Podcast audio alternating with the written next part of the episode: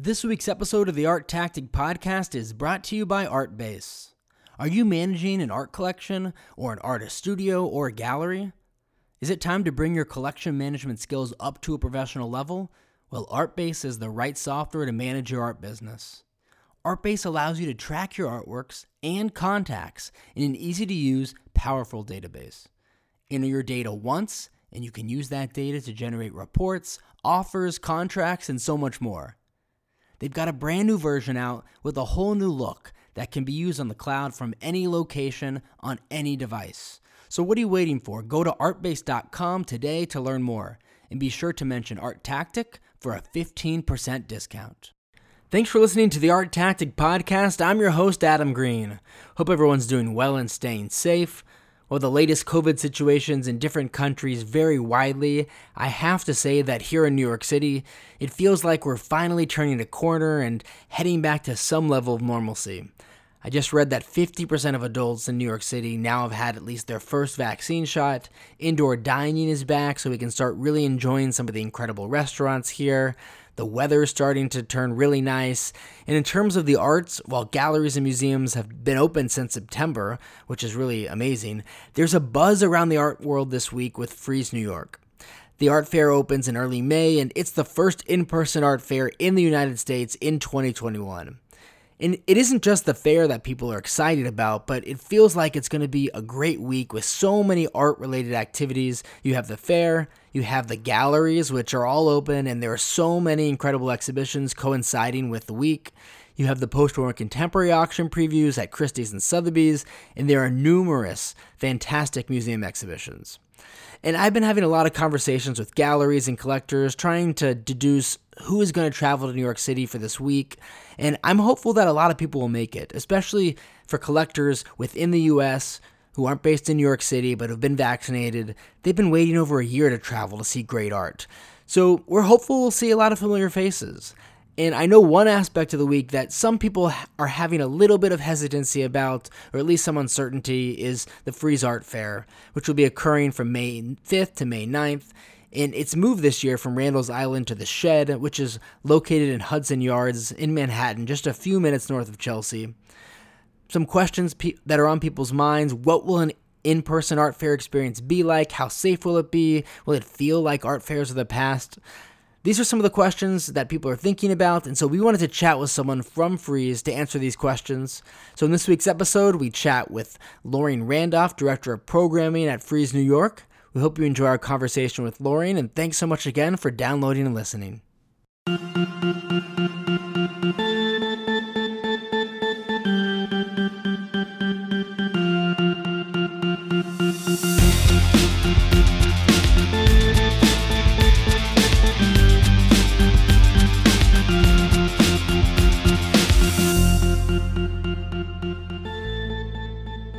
Loring, thanks so much for joining us. Thank you for having me. Pleasure to be here. Absolutely. So, Frieze New York is next week from May 5th to May 9th. It'll be the first in person art fair in the US this year. I know a lot of people will be watching the fair to see if everything goes smoothly and what the response is from collectors and galleries. I'm feeling pretty optimistic. I'm really hopeful that it's going to be a great fair and a lot of people who are willing and able to travel will visit the fair especially collectors based in the US. And even beyond the fair, I think it has the potential to be a truly outstanding week in New York City for the arts. In addition to the fair, there are so many great gallery exhibitions that are opening next week. There are a number of outstanding museum shows currently on view, and you also have the auction previews at the auction houses for their major post war contemporary auctions. So anyone who visits won't have an issue staying busy. Before we get into some of the details about the fair, can you share with us how much deliberation was there at whether this fair was going to happen or not? And what was the decision like to eventually move forward and say, we're going to do this and have this fair in person this year? I think everybody was hopeful that something, you know, that in the spring in 2021 we were going to enter this period of like renewal, you know, and yeah. we were sort of going to be emerging out of the COVID um, coma that you know, and the tragedy that's plagued the country for the last year or longer. Um, and when we had to cancel Frieze New York, you know, Frieze New York just kind of is one of the earlier fairs to kick off the year, right? So in 2020, we were one of the first to be canceled. Um, so I think we've had, you know, time to think and to plan. And the only way to proceed was to proceed, you know, in the way that we would have thinking that the fair was going to happen. Um, obviously, we we did shift venues. We are now at the Shed um, in the Bloomberg Building on the west side of Manhattan, and within that shift meant that we scaled the fair down a lot. So on Randall's Island, it, you know, the fair is about 200 galleries, and the Shed it's about 60 galleries. Um, and being obviously in a building and having the infrastructure and the um, everything that goes along with that just means different things for us in terms of you know how we can comply with rules and regulations and what we can do in terms of health and safety. Um, so when you know when that development happened this fall um, i guess we were more hopeful that we would be able to have an event that would take place in may so, what can visitors expect this year in terms of safety measures for the fair? What's required of attendees? And are there other things that you've implemented that will make visitors feel extra safe, especially those who maybe are a little bit uneasy about being indoors with a large group of people? Yeah, of course. Um, so, we, we do have obvious health and safety measures in place to minimize the risk of COVID 19 to all, all of the people who are going to be in the shed. That includes visitors, galleries, and staff members. Um, and so what we are doing is for everyone really who is going to be within the building of the shed, they are required to either prove that they have had a negative PCR test obtained within 72 hours of their visit or proof that they ha- are fully vaccinated and that they have been fully vaccinated for 14 days or more ahead of the um, ahead of the entry date or whenever they would be coming on site, if that would be during installation or if they were a visitor, if that would be any day that the fair would be open. And you know, alongside with that, we we have um, testing available on site for all exhibitors and staff, and that will be also including installation and de-installation days. Um, and we will have you know daily health and safety screenings and that i think everybody's pretty familiar with that. You know that's like the temperature check at the front desk and contact tracing and things like that. Um, and of course everybody on site must wear a face mask at all times. There's no exceptions to that. Um, there's no food on site for the most part. So um, you know there's not there's not really an opportunity where someone could sit down and take their mask off and say like oh well i'm you know, now I'm eating my lunch and so I'm taking it off. It's like that's not that's not the way that it's going to work. Um, uh, and we also have, you know, obvious other things in place. Hand sanitation sites will be available all over the venue.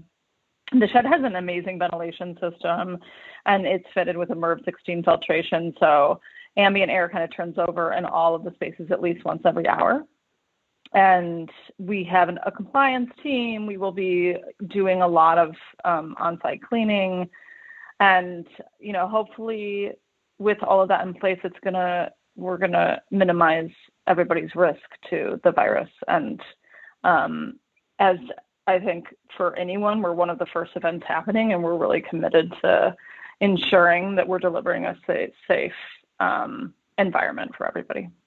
It's a condensed version of the fair this year, and by that I mean there are significantly less galleries exhibiting than in previous editions. How many galleries are there going to be, and what were galleries' attitudes about participating? Because I could see galleries really wanting to exhibit, especially because it's been a year since we've had an in person art fair, so it's a great opportunity to visit with clients. But I can also understand if some were hesitant, or maybe they're coming from other countries where they're still struggling with COVID. Yeah, I mean, I think we had to get out in front of that when we were rolling in over the next couple, uh, over the last few months, and there were still some pretty heavy travel restrictions in place for people coming from the UK and from Europe and other areas of the world. Um, so we just stayed in close contact with everybody, um, with all the galleries, kind of continually speaking to them about how they were feeling about it um, you know, whether or not they thought they were actually going to be able to make it here. And of course, some of them ended up not being able to come. And there were people, there are, there were a lot of other galleries who had wanted to do the fair previously who were not allowed um, to, well, not allowed is a, is a weird term, but they, they were not either admitted initially or they were not original applicants to Randall's Island because one of the one of the criteria for being able to apply to the shed this year was that you had already applied to the fair on as it would have existed on Randall's Island. Um, so it, that eliminated obviously a lot of other galleries who potentially wanted to do the fair but um, had not originally applied. And so, you know, we ended up kind of loosening that um, as we had conversations with galleries from overseas just about whether or not they were actually going to be able to make it. And you know, we brought in some of the galleries that had had asked to um, participate who were not eligible because they hadn't applied previously. As I said, I think it's going to be a really exciting week for the arts in New York City, and so I'm hopeful a lot of people will be traveling to the city. I know you're already distributing tickets for the fair to visitors. Are you expecting a lot of visitors from outside of the New York City area? And what about from outside of the U.S.? We've had a pretty good response to, um, you know, galleries nominating VIPs for the previews, um, and we, I think, you know, a lot of people have apartments in New York. A lot of people have pied-à-terres or they're ex, you know, they they have a home here. So I think that um, we will get people from out of town, um, from overseas, and now that the travel restrictions are lifting a little bit and people, you know, can apply to come in a little bit easier. Um, uh, but I think for the most part, you know, the fair is going to be pretty local in terms of attendance. Um, but that said, there's so many great collectors. There's so many amazing institutions in New York City. Um, if we even get, you know, a tenth of all those people to come, we'll be in pretty good shape. I know we touched on the safety measures you're taking, and also that there will be less galleries than in previous years. But beyond that, will the actual experience of seeing the art, visiting with galleries, meeting other collectors, is there anything else that will be different this year, or will it feel the same like an old art fair? There won't be any hugging and kissing. Yeah. I mean, we're all like pretty used to that not happening at this point. Um, and I think, you know, people are just, I, I do feel like people are ready to interact again in person. I think people are, you know, still very responsible and i don't think that you know i think you'll i think you'll just feel a, a little bit of a different vibe that people are cautious, you know, proceeding with caution, um, but excited to be there. And hopefully, you know, hopefully people will support the galleries and the artists and acquire works and do so in a way that is socially distanced and responsible. And lastly, can you tell us about some of the art that will be on view at the fair? And also, will there be the normal programming that ordinarily accompanies the fair? Yeah, thanks for asking. I mean, I had to really rethink programming this year. We were lucky enough to be able to move almost all of our programming online in May in 2020. Um, but, you know, going forward and being in the situation that we were in, um, it didn't feel like I, I guess I just started asking myself questions over the summer, and I and I and there are some silver linings to um, to the pandemic and the effect that you know, we all got to gain back a little bit of time. So I just had more time to do some more kind of serious research. So for programming specifically, um, uh, one of the things I thought about was like, how could we move beyond the gallery booths? Is there something that we could do that would really unite like all of Frieze New York's constituents together um, under one mission, or um, or could we do programming in a way that was more educational? And so I, um, you know, with that all kind of in mind, as the central strand of the curated programming at Frieze New York this year, we're, we are paying tribute to um, Professor Sarah Lewis and her multifaceted initiative, Vision and Justice, the Vision and Justice Project. Um, and this is going to be a kind of really ambitious program that all a lot of the galleries have worked on. Over 50 galleries have contributed, and um, multiple institutions also in New York City have contributed to it. And and in that sense, they have done. Um, you know, they've contributed talks. They're showcasing exhibitions or artworks. Um, they are showcasing texts, and and all of this will um, kind of lead up to and and speak to the the Vision and Justice Project mission, which if you don't know is um, it's a educational force really that's dedicated to examining art's central role, role in understanding the relationship between race and citizenship in the United States. Um, and it started as an issue of Aperture magazine. In, uh, and actually, it was an award-winning issue of Aperture magazine in 2016, and it's expanded since then. Um, but this is something that I'm like particularly really proud of and really excited about. And on site at the fair, there will be um, artist commissions by Mae Weems and Hank Willis Thomas, as well as um, other artworks on view, specifically um, to come to mind Sanford Biggers at Massimo De Carlo and Stan Douglas with David Zwirner. Um, and then there'll be a lot of other images and information online. Um, and we're going to obviously publish the full list of events and things as well. Um, in addition to that, Professor Lewis has also organized a um, uh, a talk that is about well that will bring together and be about um, Black cultural leadership in the U.S. and that will include um, Ava DuVernay, who is the director of Selma, um, Franklin Leonard, who is the founder and CEO of The Blacklist, um, Wynton Marsalis, who is a jazz musician, and artist Theaster Gates and Carrie Mae Weems. So that's kind of a star-studded, um, star-studded event that um, I think deserves some uh, a highlight.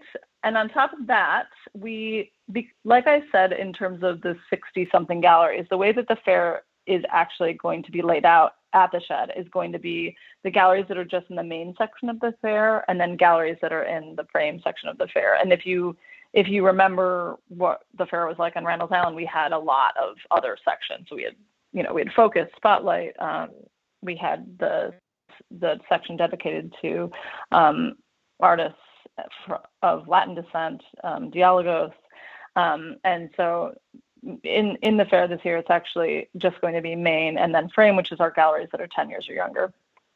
So and and they will only be so, showing solo presentations. Um, I'm particularly excited about, you know, Annette Messager uh, is doing a solo um, booth at Marian Goodman. She's obviously an iconic figure um, for conceptual and feminist practices. Um, uh, David Zwirner is showing new works by Dana Schutz. James Cohan uh, is showing new paintings by Trenton Doyle Hancock. Lisson is kind of at the more classical end of the spectrum and doing a solo with Daniel Buren. Um, and in frame, I'm excited about Dana Lok, who is presenting a new work with Clima Gallery from Italy. Um, and also Olga Balema, who I think a lot of people already know, is showing with um, Bridget Donahue and Hannah Hoffman. So there's going to be some good good presentations around. I think one of the interesting things about being the first fair to reopen is that people kind of had a chance to rethink maybe a little bit what they wanted to show because so much had been canceled over the last year. So I think I'm really glad that maybe galleries will have the opportunity and artists will have the opportunity to have their work seen in person where it wasn't, they weren't able to do that um, as easily over the last year. All of that sounds great. We're really looking forward to the fair and seeing everyone. And if our listeners are still considering attending the fair, what's the website they can visit to learn more? They just need to go to www.frieze.com. And the information is right there on the homepage. Perfect. Thanks so much, Loring, for coming on and chatting with us about the, what the fair will be like this year. We're so excited that there's going to be an in person fair again soon. Yeah, it's my pleasure. And thanks for having me again and hope to see you soon. Thanks so much to Artbase for sponsoring this week's episode of the podcast. Are you managing an art collection, an artist studio, or gallery? Is it time to bring your collection management skills up to a professional level? Well, Artbase is the right software to manage your art business. Artbase lets you track your artworks and contacts in an easy to use, powerful database. Enter your data just once and use that data to generate reports, offers, contracts, and much more. They've got a brand new version out with a whole new look that can be used on the cloud from any location on any device. So what are you waiting for? Go to artbase.com, that's A R T B A S E.com to learn more, and be sure to mention Art Tactic for a 15% discount.